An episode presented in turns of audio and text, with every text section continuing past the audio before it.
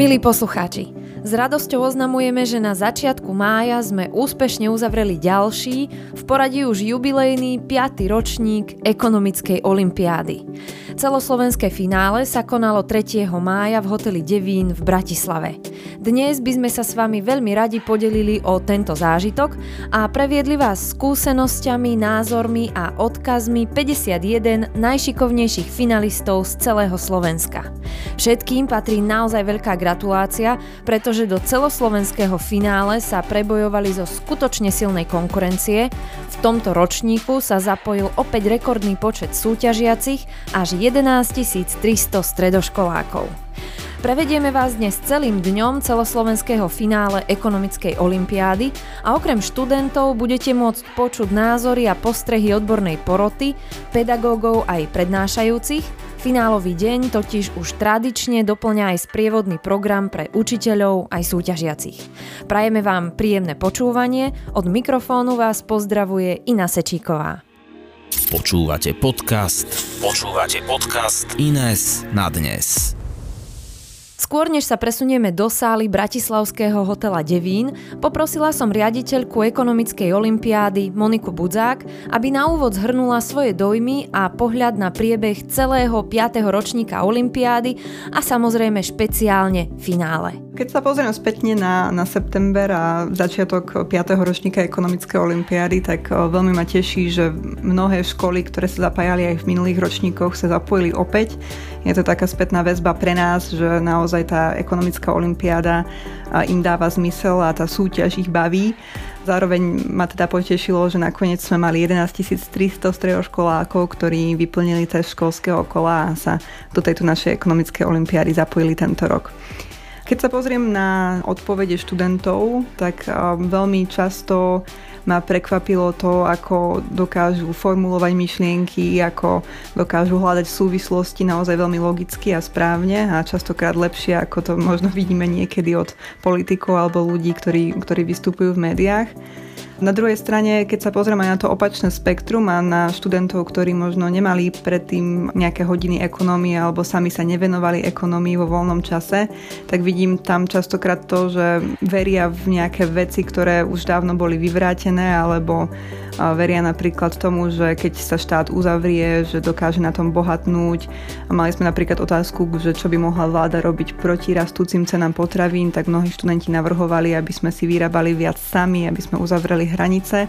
Mysleli si, že vlastne štát dováža potraviny na Slovensko a, a že to je ten kameň úrazu, prečo ceny rastú a nevidia za tým to, že, že naozaj trhy sú otvorené, že aj oni sami, keď sedia za počítačom a objednávajú si niečo z internetu, tak tvoria ten dopyt Takže toto sú také veci, ktoré mňa prekvapujú a ktoré by som skôr čakala od študentov, ktorí žili ešte v minulom režime, že budú formulovať takéto odpovede a to je zároveň aj taká spätná väzba a varovný prst pre nás, aby sme sa snažili v rámci ekonomickej olimpiády vyvracať tieto hoaxy a poukazovať na tie veci, ktoré sú naozaj v tej ekonomii dôležité a poukazovať na to, že aké sú fakty a, a čo prináša blahobyt spoločnosti. A teraz už priamo do finálového dňa, ešte predtým, ako si študenti otvorili testy, sme boli zvedaví, za akým pocitom sa naši finalisti budili. O svoje pocity hneď ráno pred začiatkom finále sa s nami podelili Peter Vorčák zo Strednej odbornej školy podnikania a služieb v Námestove, Lucia Gáliková z bilingválneho gymnázia v Žiline, Marko Gurin z obchodnej akadémie v Trnave a Zuzana Kečkéšová z gymnázia v Nových zámkoch. Neveril som tomu, že som sa sem dostal a bol som veľmi prekvapený. No nemám až tak veľké očakávania o sebe, ale radšej sa prekvapím ako sklamem. No, takže ja som zo Žiliny, zo Žilinskej školy bilingválneho gymnázia a mám tu krsnú tu v Bratislave, takže ja som už pricestovala včera, o nej som pekne prespala, takže som sa vyhla stresom prípadným ráno, ale tak cítim takú zodpovednosť, že proste už keď som sa sem dostala, aj takú hrdosť a som rada, že akože, že tu môžem byť a zúčastniť sa toho. Samozrejme trošku stresu, ale zároveň sa aj teším na to a na to, ako možno stretnem tu nejakých iných ľudí, ktorí sú tiež šikovní v ekonomii a zároveň si zasúťažíme, porovnáme si svoje nejaké znalosti v ekonomii. Takže je to tu. a hlavne teda som bola veľmi unavená a hladná, ale tak to je také typické moje ráno. Ale inak som sa veľmi tešila a stále sa teším. Som zvedavá na otázky, ktoré ste si pre nás pripravili. Super, a my sme zvedaví na vaše odpovede. no ale je tu jedna špeciálna vec, práve čo sa teba týka. A, okrem tejto olympiády dnes sa ešte niečo ďalšie chystá. Skús to popísať. Tak áno, postupila som aj do celoslovenského kola finančnej olympiády a zrovna to vyšlo tak tento rok, že obe sú v jeden deň. Čiže bude to trošku také náročnejšie behať medzi týmito olympiádami, ale tak čo sa dá robiť? Bude to adrenalín. Super. A my držíme palce. A to už sa čas priblížil k 10. hodine ráno, kedy Richard Durana, riaditeľ INES, spoločne s Monikou Budzák, riaditeľkou ekonomickej olympiády, oficiálne finálový deň otvorili. Vážené dámy, e, vážení páni, vážení učitelia, vážení rodičia, ale predovšetkým vy, e, milí študenti e, a finalisti ekonomickej olimpiády, dovolte mi privítať vás na dnešnom celoštátnom finále 5. ročníka ekonomickej olimpiády. Moje meno je Richard Ďurana a som riaditeľom INES, Inštitútu ekonomických a spoločenských analýz, ktorý ekonomickú olimpiádu na Slovensku organizuje v partnerstve s Českým institútom ekonomického vzdelávania. Ďakujem pekne Richardovi za tieto úvodné slova a dobrý deň ešte raz aj z mojej strany. Som veľmi rada, že sme sa tu dnes zišli a v plnom počte. Po privítaní a krátkej prezentácii nasledovala tá najočakávanejšia časť, samotné testovanie. Poprosím vás ešte predtým, ako začneme, otvorte si test a pozrite, či máte všetci 4 časti. Sedivec. Dobre, teda ja vám spustím potom ten časovač, takže budete celý čas vidieť, koľko času vám ostáva do konca a prajem vám veľa, veľa šťastia, nech vám to vyjde čo najlepšie a môžete začať. Zatiaľ, čo študenti zaplňali svoje testy odpovediami, pre ich sprevádzajúcich učiteľov a prípadne aj rodičov bola nachystaná prednáška od nášho kolegu Radovana Ďuranu s titulom Sociálny systém zľava sprava.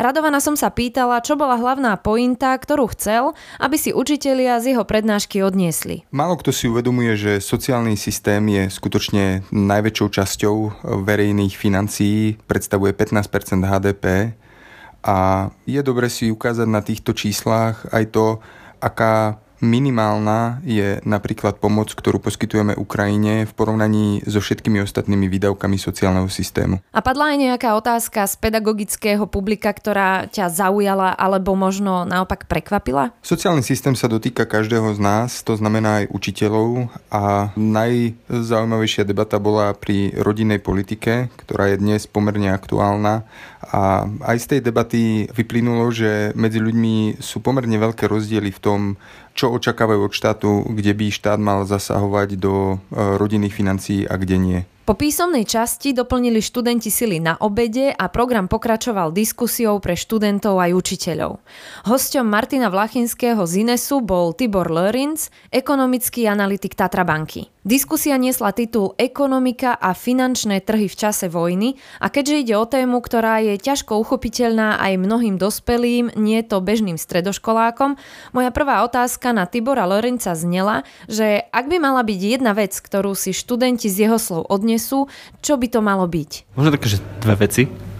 Prvá vec je, že ekonomika alebo práca analytika alebo celkovo na finančných trhoch ďaleko viac o budúcnosti ako o prítomnosti. Že veľa sa baví o tom, aká je inflácia, aké sú sádzby a podobne, ale ďaleko viac je to o tom, čo si myslíme, že sa bude diať v budúcnosti a o tom, čo si už dnes myslíme, že si ostatní myslia, že taká tá meta, meta rozmýšľanie. A na to je nadviazaná druhá vec, že preto je tá veda strašne ťažká, lebo to nie je len o tom, že máme dnes niečo, nejaké fakty, ale presne, že či sú tie fakty tam, kde sme si mysleli, že budú a Veľa je to o tom aj, že je veľmi ťažké vymyslieť niečo nové v tom celom ekonomickom svete, aj v bankovníctve, aj vo finančníctve, aj všade inde.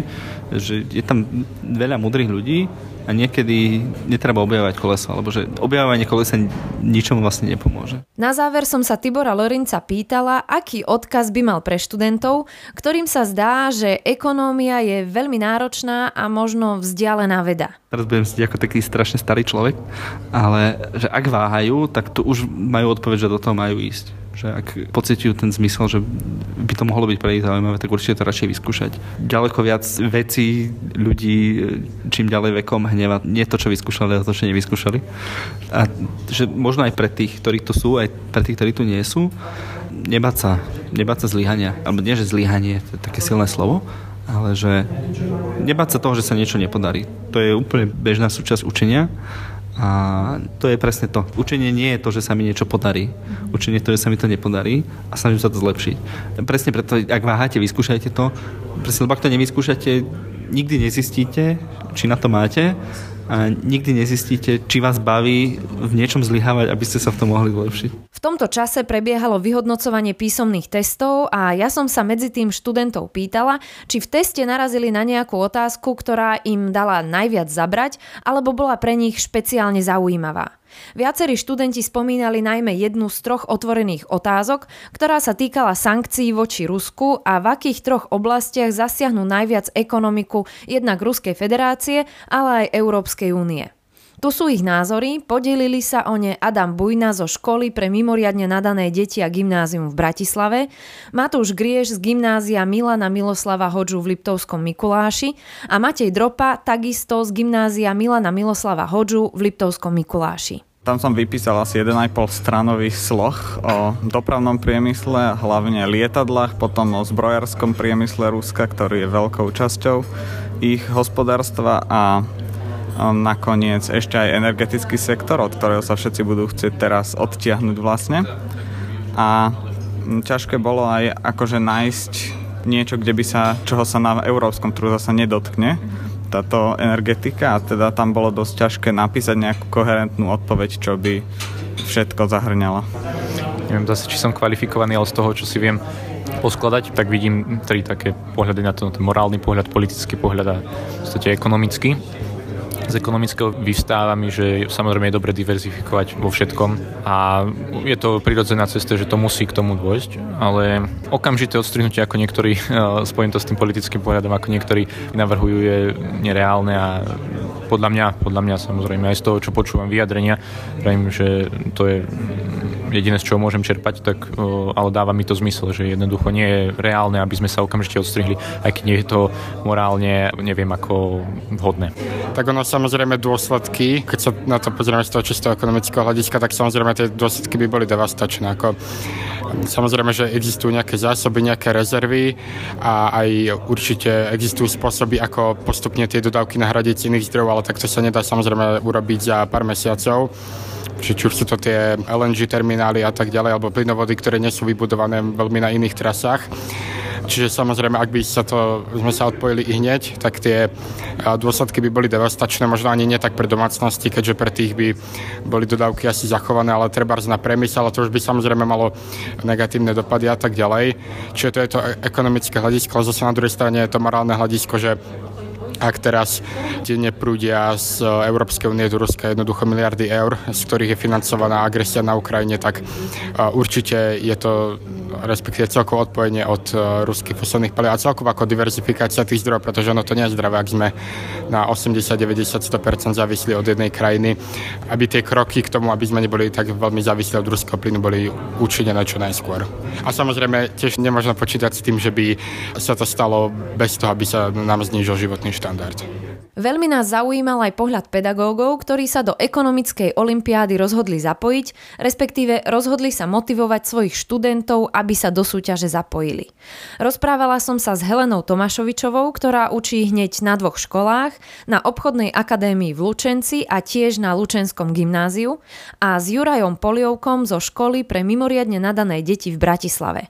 Prvá otázka nebude prekvapivá. Zaujímalo ma, prečo sa rozhodli pre ekonomickú olympiádu, lebo všetci vieme, že už len bežná pracovná náplň učiteľa si vyžaduje veľa času a prípravy. Nie je to ešte nejaká extra aktivita, ako napríklad ekonomická olympiáda. Pre mňa je to motiváciou, že je to vždycky niečo nové, že keď niečo nové vznikne, tak ja sa rada zapojím. Ale aj pre tých žiakov je to veľmi dobré, lebo vlastne vidím v tom potom ten väčší záujem ako oni majú možnosť jednak si vyskúšať, koľko majú tých vedomostí a potom je veľmi dobre, no lebo aj minulé roky teda sme sa zúčastnili, že teda majú aj šancu na ten postup a že teda aj to hodnotenie, že hneď vedia, nakoľko vedeli a potom im to dáva nejaký ten zmysel, že vlastne tá teória nie je len taká pre samotnú teóriu, ale že niečo sa im zíde aj do budúcna. No tu je pravdepodobne mojou hlavnou motiváciou to, že práve na takýchto akciách vidím, či sa tie deti naozaj niečo naučili. Že tu sa môžu porovnať so svojimi rovesníkmi a naozaj aj ja si môžem povedať, že aha, fajn, nestratia sa, niečo im to dalo, má zmysel v tom ďalej pokračovať. A všeobecne, keď sa nepozeráme len na úspešných riešiteľov Olympiády, platí to také súčasné tvrdenie, čo často počúvame aj z médií, že mladí ľudia sú v ekonomických témach stratení? No, nemôžem to tak jednoznačne povedať, lebo napriek tomu, že menej študujú, možno viac pozerajú niektoré stránky cez e, počítač a že tam sa niečo dozvedia a potom sa pýtajú. Takže oni nie sú už tí klasickí študenti, že máme učebnicu, máme zošit a niečo nám učiteľ povie a to sa naučíme. Takže oni sa snažia tiež e, pýtať sa, takže nemám ten pocit, že by menej vedeli, skôr možno majú väčší problém si vybrať, že čo je naozaj dôležité. No, môj pocit je taký, že nedá sa to tvrdiť na 100%. Sú aj decka, tu ich môžete vidieť v podstate všetkých, ale vo všeobecnosti áno, je veľa detí, ktorí sú úplne strátení, ktorí nemajú nejaký prehľad a myslím si, že zaradiť viacej ako z tejto témy vlastne viacej ekonomického a finančného vzdelávania aj na všeobecné typy škôl by bolo len pozitívne. Určite by to prospelo. Na záver obaja učitelia Helena Tomašovičová a Juraj Poliovka povzbudili študentov svojim odporúčaním. Aby v rámci tej strednej školy už e, veľmi vážne mysleli nad tým, čo chcú ďalej študovať, lebo stretávam sa ozaj s e, viacerými takými názormi študentov, že presne nevedia, že majú tesne pred maturitou, oni nevedia, na ktorý smer štúdijný sa majú dať, proste odkladajú tie dôležité rozhodnutia na neskôr a potom možno budú sklamaní, že mali, mali skôr začať budovať tú svoju kariéru a získavať si tam viac informácií, o čo majú ten najväčší záujem. Tak svojím ako prakticky nechcem nič odkazovať, tam sa snažím hovoriť im všetko priebežne. No a ostatným samozrejme treba to skúsiť, ako pokiaľ to nevyskúšajú, nevedia o čom to je, možno ich to bude baviť, stratiť nemajú čo. Môžu iba získať, takže skúsiť určite áno. Možno ich to chytí a budú v tom napredovať, ak nie, nič sa nestane, tak si nájdu niečo iné, čomu sa budú snažiť venovať, e, jak by som to povedal, väčšinu svojho času. Druhou časťou finále bolo ústne kolo, v ktorom svoj pohľad na konkrétne ekonomické otázky obhajovali najlepší desiati finalisti pred odbornou porotou. Priebežne po odpovediach sme sa superfinalistov pýtali na ich skúsenosť, či im otázka sadla a ako sa s ňou popasovali. Tento raz som otázky kládla Samuelovi Jurčišinovi z gymnázia Jura Hronca v Bratislave a Tobiášovi Barčíkovi z hodou okolností rovnakej školy. Otázka bola, že prečo sú ceny najmov a piva v centre mesta vyššie než na okraji a teda ako na toto bude pôsobiť pokles úrokovej miery, respektíve ako bude pôsobiť pokles úrokovej miery na cenu budovy, v ktorej sa nachádza um, daná pivareň. Um, táto otázka ako mi sadla tak priemerne s tým, že som tam mal jedno zaseknutie, ale inak um, som sa snažil vysvetliť teda tie dôvody, pre ktoré vzniká táto akoby nerovnováha a teda, že to najmä spôsobené vyšším väčším dopytom mať tú pivareň v centre mesta a že teda o, ceny vstupov mimo iné aj nájmu alebo teda cena budovy sa musí pretaviť aj do vyššej ceny piva na záver. A potom, čo sa týka tej úrokovej miery, no takže pokiaľ je úroková miera nižšia, je veľmi jednoduché si zobrať eh, hypotéku napríklad na investičný byt a je jednoduchšie vstúpiť na trh, čo zvyšuje ceny nehnuteľnosti, keďže je vyšší dopyt. Prečo napríklad vzniká ten nedostatok napríklad na Slovensku, prečo máme na Slovensku ceny bytov, aké sú, čo bráni novým ľuďom vstúpiť na trh a podobne. Mojou úlohou bolo vysvetliť eh, výhody a nevýhody fixného, po prípade flexibilného devizového kurzu a taktiež som sa mohol odvolať na situáciu na Slovensku pred a po zavedení eura. A teda spomínal som e, výhody fixného, ktoré je to, že prináša to určitú istotu pre ľudí, ktorí práve vymieňajú tieto meny. Avšak e, na druhú stranu nevýhoda je práve to, že aby sa udržala tá fixná hodnota, tak musí vláda alebo teda centrálna banka nejak zasahovať do tejto ponuky danej meny. Nemenej nás zaujímal pohľad odbornej poroty na schopnosti, potenciál a dojem z desiatich najšikovnejších finalistov, ktorí pred porotou svoje názory obhajovali. Štefana Mája zo Slovenskej sporiteľne sme sa pýtali, aký bol jeho celkový dojem z desiatich superfinalistov, ich úrovne a schopnosti zamýšľať sa nad vecami a logicky spájať súvislosti. Ja som už účastníkov tejto hodnotiacej komisie, dá sa povedať, od začiatku, takže môžem povedať, že tá úroveň študentov a tých finalistov, superfinalistov je naozaj veľmi vysoká. Samozrejme, že sú medzi superfinalistami takí, ktorým tá otázka nie je úplne sadla, ale zase sú tam takí, ktorí naozaj sa v tej problematike vyznajú a nie len, že poznajú poučky a pravidlá, ale vedia, čo to aj v reálnom živote znamená. To je práve ten prínos, hej, že tí mladí ľudia už vedia kriticky myslieť, vedia veci posudzovať a vedia na základe toho argumentovať a povedať svoj názor. Martina Šustera, ekonomického analytika zo sekcie plánu obnovy na úrade vlády, sme sa zaspýtali, či ho nejaká odpoveď študentov zaujala alebo prekvapila nejako výnimočne. Ani moc nie. Treba povedať, že tá úroveň je tradične vysoká, ale my sa dostávame už len k tým najlepším a mnohí z týchto študentov majú veľmi logické ekonomické myslenie, ktoré je možno aj lepšie než niektorí študenti, ktorých stretávam na vysokej škole.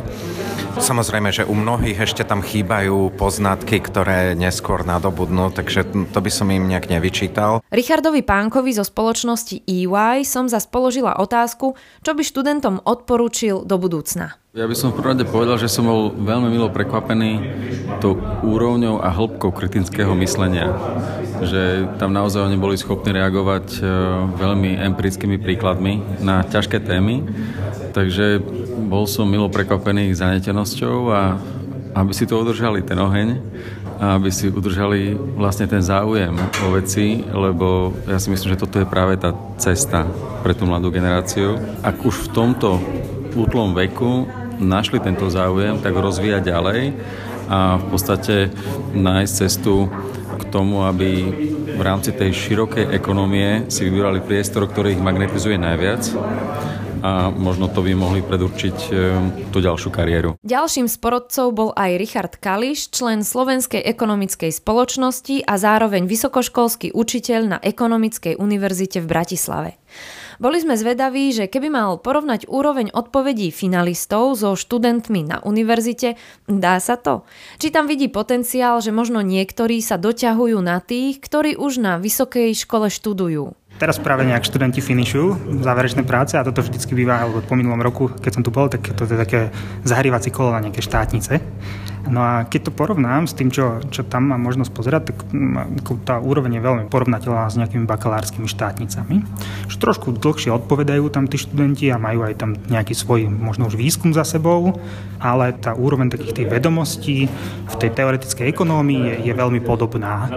A to je akoby aj výzvou pre nás na tých univerzitách, akoby ponúknuť tým študentom niečo, čo vlastne nevedia, tak aby sa tam prípadne až nenudili, alebo jednoducho jednoducho, aby si odnášali nejaké nové vedomosti z tej, z tej univerzity samozrejme. Čiže musí to byť pre nich výzva v prvom rade.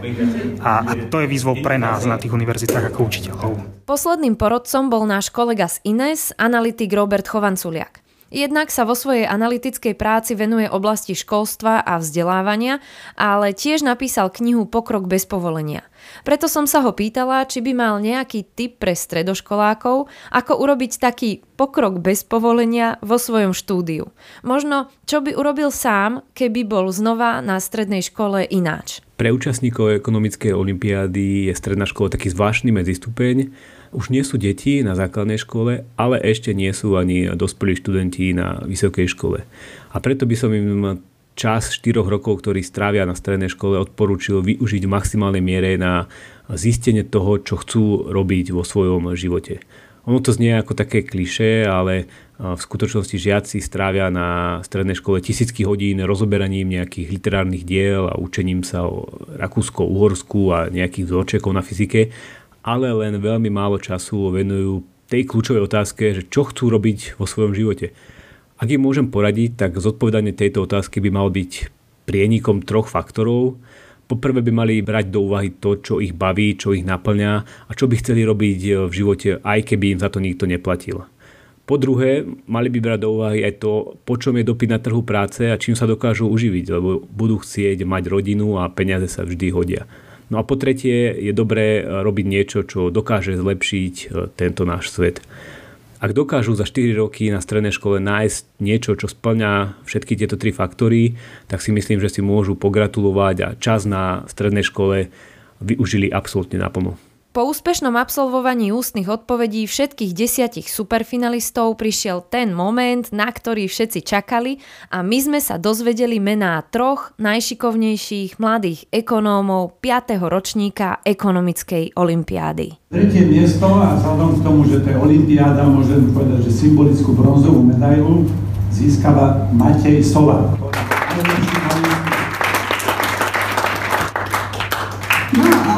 posledné dve miesta napätí graduje a pri tomto napätí mi príde pomôcť kolega Richard Jurana. Ďakujem. Oňa to teraz vyhlási ako v boxerskom ringu alebo ako po zápase MMA. Takže každý z vás má svoj typ, ja už viem výsledok. Výťazom sa stáva muž. A víťazom 5. ročníka ekonomickej olimpiády na Slovensku sa stáva Martin Kips. To znamená, že druhé miesto tohto ročníka obsadil David Guľaš. Všetkým patria skutočne veľké gratulácie, lebo ako sme mohli počuť, konkurencia bola vysoká a vybojovať prvé, druhé či tretie miesto nebolo vôbec jednoduché. Našich troch medailistov sme sa pýtali na ich dojmy z obsadenia najvyšších priečok a tiež skúsenosť s olympiádou, či sa vyskytlo niečo, čo ich aj prekvapilo. Prvý odpovie Matej Sova, ktorému patrí tretie miesto a študuje na škole pre mimoriadne nadané deti a gymnázium v Bratislave. Už po druhý raz potvrdil svoje nadanie, v minulom ročníku totiž obsadil v celoslovenskom finále druhé miesto. Tak pocit, no celková spokojnosť, ako podarilo sa mi to nad moje očakávania opäť, že je, je tam, je tam určite tá radosť tiež a čo sa týka tých prekvapení, no nepovedal by som, že tu nejaké boli. A už tým, že som tu bol, tým, že toto poznám, je to také trošku, že viem, viem zhruba, čo sa deje a viem, čím som si prešiel už druhýkrát. Rovnako sa o svoje dojmy podelil aj David Guľaš, ktorý sa umiestnil ako druhý. Pochádza síce z Českej republiky, no študuje v Bratislave na Leaf Academy. No, jsem, jsem šťastný z toho výsledku na začátek a organizace celé olympiády se mi líbila. Jsme tady v hotelu Děvín, je to tady, je to tady moc hezký a co mě překvapilo, v rámci toho testu psaného byla jedna otázka ohledně grafu, co se stane s trhem pšenice na Slovensku, když se zakáže export obilnin na celém světě. A to je otázka, u ktorej som si nebyl úplne, úplne istý, to odpovedí. No a samozrejme sme boli veľmi zvedaví na pocity a skúsenosti absolútneho víťaza Martina Kipsa z gymnázia na Greslingovej ulici v Bratislave. Tak nečakal som to, asi je to zmes toho, že som sa na to pripravoval a toho, že aj tie otázky mi celkom sadli, či už v testoch alebo v ústnej časti. Myslím si, že ako som už hovoril, to bolo veľmi dobre zorganizované celé a väčší stres ako pri tých testoch som mal už pri tom vyhlasovaní e, výsledkov. Ale ani to nebolo e, nič strašné, takže naozaj človek sa tu cíti príjemne celý deň počas, počas celej tej akcie a som rád, že to takto dopadlo. Dobre. Tak ja som dúfal, že sa dostanem do tej top 10, do tej finálovej a potom som si povedal, že už to je aj o tom, kto si akú otázku vylosuje, komu to ako sadne, čiže tam už to môže byť aj, aj o náhode ale no, ešte, ešte ma nikto nevyhlasil za víťaza takýmto MMA spôsobom akčným. Takže bolo to zaujímavé. Troch výťazov sme sa zároveň pýtali, aké majú plány na nasledujúce roky, kam plánujú ísť na vysokú školu. Odpovedajú opäť v poradí umiestnenia Matej Sova, David Guľaš, Martin Kips. Teraz neviem, čo som povedal minulý rok, ale teda myslím si, že sa nezmenilo. Teda idem, plánujem študovať ekonómiu alebo nejaký, nejakú inú sociálnu lomenú humanitnú vedu do Nemecka. Po, alebo po nemecky, po by som univerzite zadarmo a po majú dobrú kvalitu.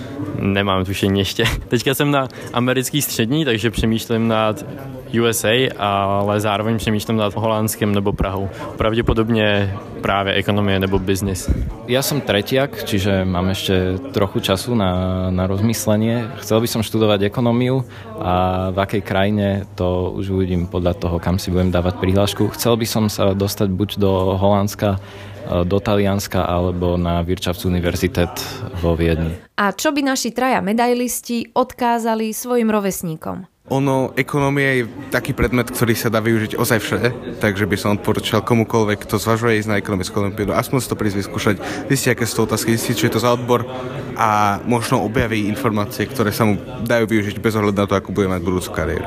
Určitě se zapojte, je to podle mě skvělá zkušenost, naučíte se hodně o ekonomii, což vám může pomoct obecně v životě, protože to není vlastně jenom o penězích, ale je to o naší společnosti, o tom, co nám přijde jako důležitý a myslím si, že vám to hodně dá.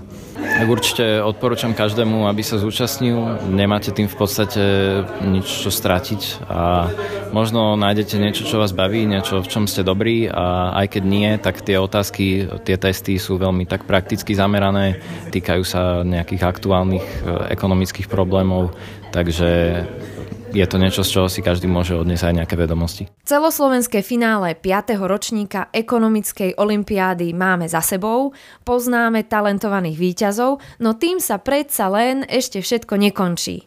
Mám tu opäť pri mikrofóne riaditeľku ekonomickej olympiády Moniku Budzák. Monika, povedz prosím ťa, čo nás ešte čaká? Po celoslovenskom finále čaká piatich najlepších finalistov aj medzinárodné finále ekonomické olympiády, ktoré organizujeme spolu s partnermi z um, krajín Vyšehradskej štvorky, ale pripájajú sa aj partnery z Grécka, z Bosny Hercegoviny či Číny, čiže toto je ešte ďalšia taká méta, ktorá nás čaká predtým, ako definitívne uzavrieme tento piatý ročník na Slovensku. No a Práve už hneď e, tým celoslovenským finále začína príprava ďalšieho už 6. ročníka ekonomickej olympiády, ktorý plánujeme otvoriť koncom augusta tohto roka. Zároveň sa vždy snažíme každý ročník e, zlepšovať a vždy sa snažíme doplniť niečo nové, či už sú tu nové študijné materiály, nové aktivity v rámci jednotlivých kôl alebo nové otázky. Taktiež hľadáme vždy aj nových partnerov do projektu, čiže možno toto je taká výzva pre našich poslucháčov. Ak vám teda záleží na ekonomickom vzdelávaní a páči sa vám to, čo v rámci ekonomickej olympiády robíme, tak budeme radi, ak nás podporíte, či už nejakým menším príspevkom na Darujme.sk, alebo môžete sa tiež stať oficiálnym partnerom našej súťaže. Stačí, ak sa nám teda ozvete. No a takto ten kolotoč vlastne hneď pokračuje od septembra, čiže budeme sa tešiť zasa na, na ďalší ročník a veríme, že opäť prilákame viac študentov do nového ročníka. No a celkom na záver, už 5. rok vedieš projekt ekonomickej olympiády a rukami ti prešlo množstvo šikovných mladých stredoškolákov. Vďaka svojim skúsenostiam, čo by si rada odkázala mladým ľuďom, ktorých život sa práve teraz intenzívne formuje? Tak ono to vždy znie ako také strašné kliše, keď hovorím o tom, že ako dôležité je rozumieť ekonomii, ale naozaj ekonomia a ekonomické myslenie pomáha ľuďom pozerať sa na veci úplne inak. Možno vás aj viac veci rozčuli, keď pozeráte správy, keďže politici len málo kedy berú dnes ohľad na rozpočet. Taktiež možno sa budete ale inak pozerať na ten smartfón, ktorý držíte v ruke a uvidíte v ňom reťaz 100 tisícov ľudí, ktorí na ňom pracovali ale tiež pochopíte napríklad to, že ekonomia je o spolupráci a že zisk e, je znakom toho, že stvoríte nejaké hodnoty pre niekoho iného a, a nie toho, že ste chamtiví napríklad. Práve dnes, keď e, hoaxy a dezinformácie riadia častokrát dojmy a konanie ľudí, je naozaj dôležité hľadať fakty, ktoré pomáha odhaľovať práve to ekonomické myslenie. V ekonomickej olympiáde sa ho snažíme kultivovať a tiež podporovať novú generáciu v tom, aby sa ďalej venovali ekonomii a nenechali ju len tým demagógom alebo, alebo profesorom s dlhými bradami. Počúvali ste podcast Ines na dnes. Všetky ďalšie diely nájdete v podcastových aplikáciách a na YouTube kanáli Ines.